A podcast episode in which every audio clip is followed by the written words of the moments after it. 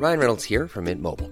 With the price of just about everything going up during inflation, we thought we'd bring our prices down. So to help us, we brought in a reverse auctioneer, which is apparently a thing.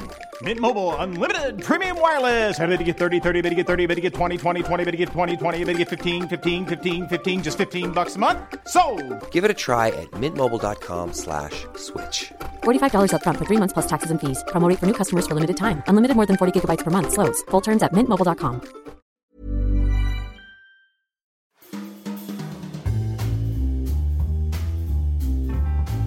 Welcome to Banking Weekly from the Financial Times with me, Patrick Jenkins. Joining me in the studio today are Martin Arnold, our banking editor, Caroline Binham, our financial regulation correspondent, Emma Dunkley, our retail banking correspondent, and Gill Plimmer, our infrastructure correspondent. We're also joined from New York by our correspondent there, Alistair Gray, and also Greg Meyer. This week we'll be discussing competition on the UK high street in terms of retail banking also a look at cyber risks and has the city finally woken up to it? And finally, a look at Goldman Sachs and how it's dominating the gas market in the US. First, though, to that topic of competition. Emma, you've just come back from the Competition and Markets Authority, where the CMA has come up with some very hard hitting recommendations, or they made them sound hard hitting, but actually, is anything changing? Well, that's right. They've spent the past two years investigating the competition, or should I say, lack of competition in the UK retail banking market under an investigation that's cost about £5 million. They came out with provisional findings at the end of last year, which suggested that the market's dominated by the big four banks and that very few people are actually switching current accounts, and therefore perhaps there's a lack of competition. So today's all about the CMA proposing remedies to help solve this, and they've come up with three key ideas. The top one is arguably them suggesting a cap upon unauthorised overdraft fees. So there have been lots of comments this morning sort of congratulating the watchdog on this move. Having just been at a press conference, it transpires that this is an, an industry wide cap, but rather it's just forcing banks to let everyone know what their maximum charge is on unauthorised overdrafts and to make clear what their charges are. The other two key issues are improving and creating comparison websites so people can see what are the best deals out there for current accounts. And the other one is something called Open APIs, which is with regards to banks sharing customer data with their permission to third parties to help boost services such as comparison sites. But that last one as well is not all it seems because that would have been forced upon the banks anyway by new regulations, is that right? That's correct. So the Payment Services Directive 2, which is rather catchily named, uh, European-wide regulation, which is coming into force next year. Part of it's already underway. A lot of the banks are already working on this now, as are other companies, in terms of how they can open up their APIs so that customer data can indeed be shared to allow even retailers, for example, to give their customers ways of checking their bank balance and transfer history and that sort of thing on, say, a retailer's mobile app. So the banks can certainly breathe a sigh of relief that this is far from a, a shake-up that some might have hoped for or expected. How does that fit in with the history of shake-ups in the competitive landscape in banking, Caroline? in the sense that it's a bit of a damp squib, I'd say it's entirely consistent. In the last decade, the UK antitrust authorities have tried to tackle elements of the banking sector about three times think of PPI. There was then the saga over overdraft charges, which the Legacy Office of Fair Trading tried to bring. That was a very long and drawn out court case, and it ended in victory for the banks. However, it did also lead to there becoming more transparent terms within contracts.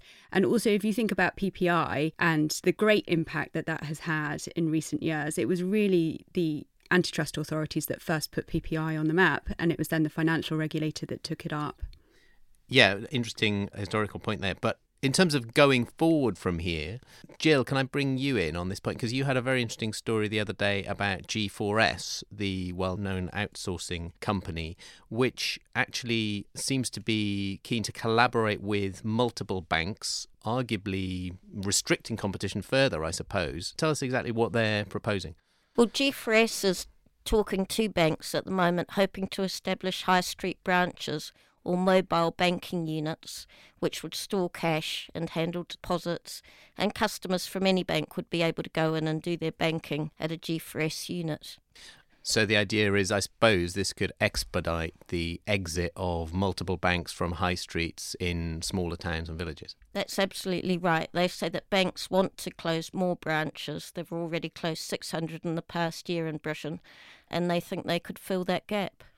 So, Gill, does that mean, though, that, you know, we've got one outfit on the high street and competition is further restricted then? No, because customers will still be members of their bank. They will still be clients of the bank. They'll simply do some of their banking in this sort of white label high street bank. Okay.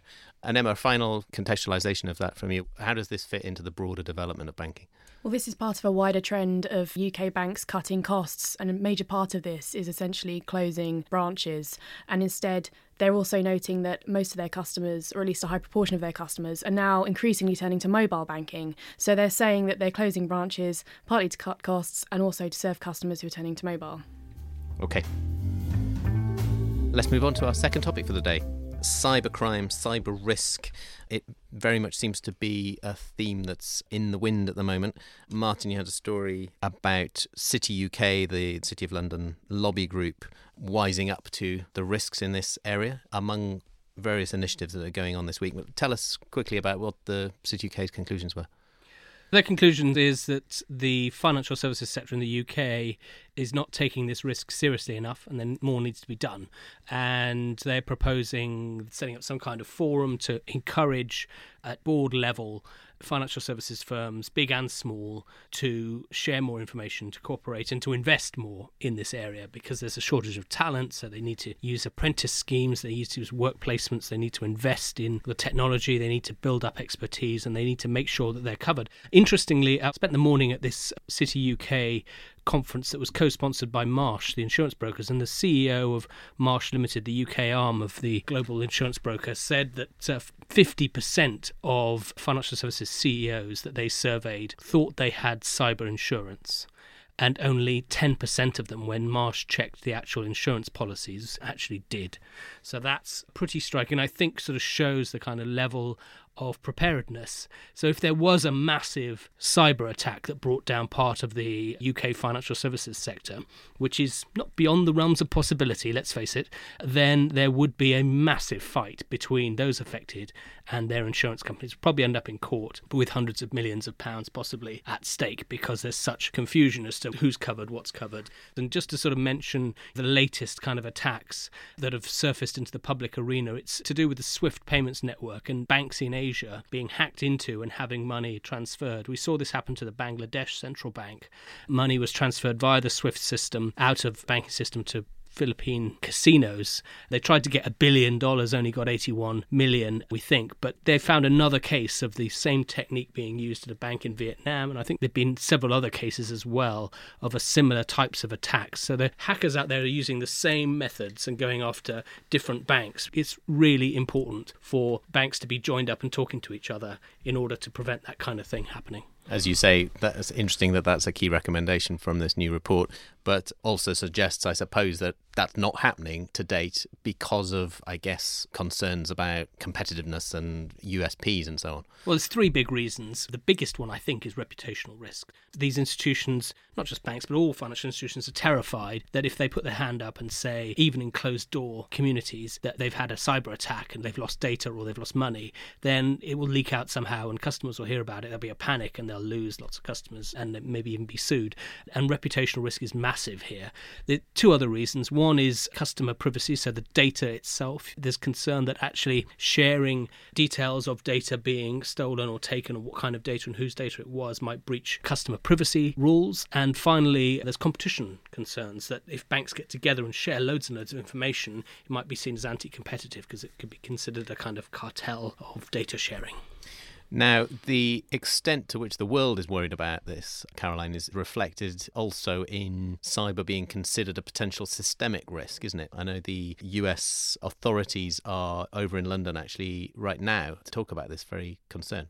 Yeah, so I think we'll be hearing a bit more on the substance of this in the coming days, but there's something called the Global Cyber Alliance, which is an initiative set up by the New York District Attorney Cyrus Vance and the City of London Police. And it's a bit of a talking shop, but as we've touched upon, part of the problem with mitigating cyber attacks is that best practice is rarely shared. There's no one common global talking shop that can get everyone round the table. So this is a, a good first step.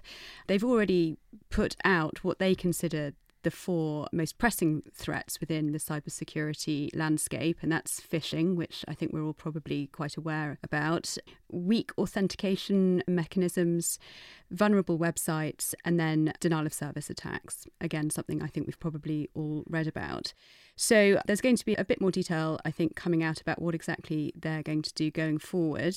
But I would put that in the context of policymakers at central banks becoming ever aware about the cyber threat. The Bank of England, for instance, it's worried about attacks on the bank itself. So they do things like ethical hacking of its own systems. The staff there have all been made aware of increasingly sophisticated phishing attacks through the use of social media, for instance. So you get a bespoke email sent to you that looks legitimate and, in fact, contains malware but also obviously with their supervisory hat on what banks and financial institutions are doing and cyber forms part of a bank's operational risk. And what the Bank of England's Prudential Regulation Authority has said is that if they think that banks don't have tight enough cyber security defences, then they can add extra capital within the Pillar 2B bucket to mitigate against that risk.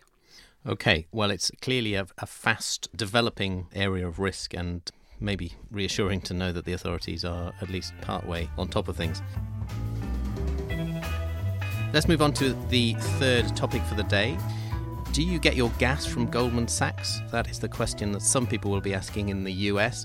The US bank has emerged as one of the biggest traders and sellers of gas in the US market.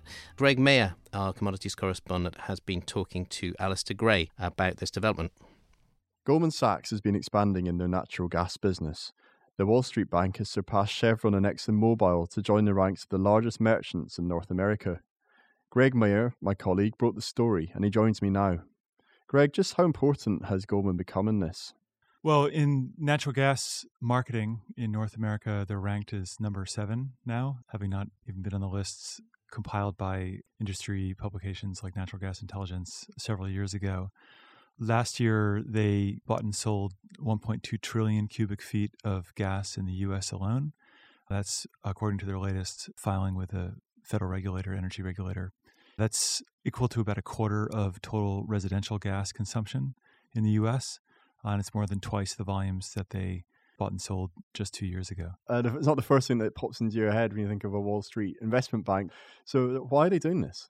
That's a really good question, and I think that's what makes this so fascinating. Most people sort of have a vision of banks as making loans and structuring investments and that kind of thing, and they think of energy companies or commercial companies as doing things like buying and selling gas. Goldman has long had one of the strongest, if not the strongest, commodities franchise on Wall Street. They purchased J. Aron, which is an old commodities trading house, in 1981. It's been a profit center for the bank over the decades. Many of the most prominent senior executives at Goldman came from J. Aron, including Lloyd Blankfein, the, the chief executive. And they've said publicly that they are committed to their commodities business. As, as many of these other banks have second thoughts about commodities. Goldman is thought to be sort of the last man standing in, in commodities. And I think their growth of their natural physical natural gas business is evidence of that. So, there, as you say, so the rivals, J.P. Morgan Chase, Bank of America, for example, being scaling back here. So, I, I wonder why uh, what it is Goldman sees that they don't. Yeah, I mean, you have seen a number of the other Wall Street banks scaling back or exiting physical commodities. And just to make the distinction, we talk about physical commodities as opposed to commodities generally.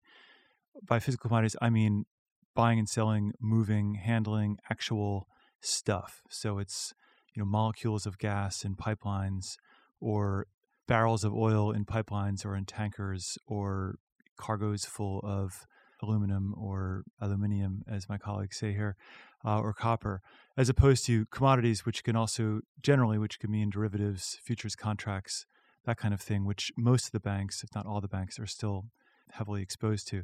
So many of the other banks, yeah, they, they have gotten out of physical commodities. JP Morgan sold its physical commodities business to a trading house called Mercuria uh, a few years ago. That included a huge natural gas book.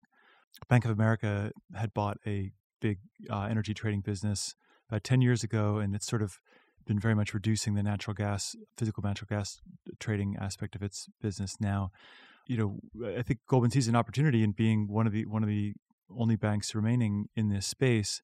And uh, in the regulatory landscape, there's scrutiny of banks' involvement in physical commodities. Perhaps they know something we don't about, you know, how gas will will, will fare when this review by the Federal Reserve um, is finalized. They have made the argument that, you know, in terms of liability, something like gas, if, if gas blows up in a pipeline or something, that's really the liability goes to the pipeline company, not to the shipper, not to the owner of the molecules on the pipeline. So, should the incumbents in this area, the likes of BP, Shell, be worried? I, I don't think so. I mean, the, BP and Shell are very big marketers, but that's also because they're they're very big producers. So, in their case, those those energy companies, some of the gas that they're marketing is gas that they pulled from their own wells. Goldman is not an energy producer. They're not they're not an oil and gas company. They're they're strictly a, a merchant or a trader in between the producers and the customers, which may be power plants or utilities or factories. And to that extent, uh, BP and Shell, I mean, certainly they would have another competitor in, in a very competitive market, um, but it also means more liquidity in that market, and um, that might help them in terms of their upstream activities. And what does Gold- Goldman's interest in this business tell us about the industry um, and how profitable it is? Well, it's interesting. I mean, the natural gas market in North America is is oversupplied, and you've seen prices of gas just collapse over the last almost a decade now, several years.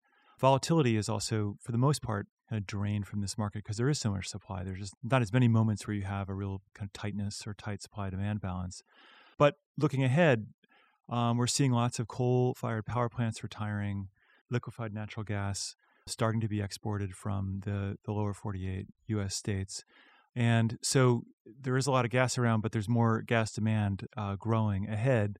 And there's also uh, the pipelines are sort of changing direction. So there, there are all kinds of interesting trading opportunities and merchant merchandising marketing opportunities, I think, in, in, the years ahead. So, you know, Goldman has definitely made some money, as I, as I wrote my story, on, on certain specific deals. They, they didn't have a great quarter in commodities overall in the first quarter, but I think it could be, you know, if they're allowed to remain in this space, it could be quite interesting. So it's, a, it's actually a, a real question about whether they are regulators will actually allow them to carry on doing this. Well, the, the Fed, the Federal Reserve, which which has since 2008 overseen Goldman when it became a regulated bank holding company, um, they are conducting a review of banks' involvement in physical commodities. They're expected to come out with a proposed rule, new rule on this sometime, but no one knows exactly when. It's it's been taking quite a long time. From what we've reported previously, the Fed's considering new capital charges on banks' commodities holdings that would sort of account for the potential risks of a catastrophic accident, like a, a tanker spill or, or or something like that.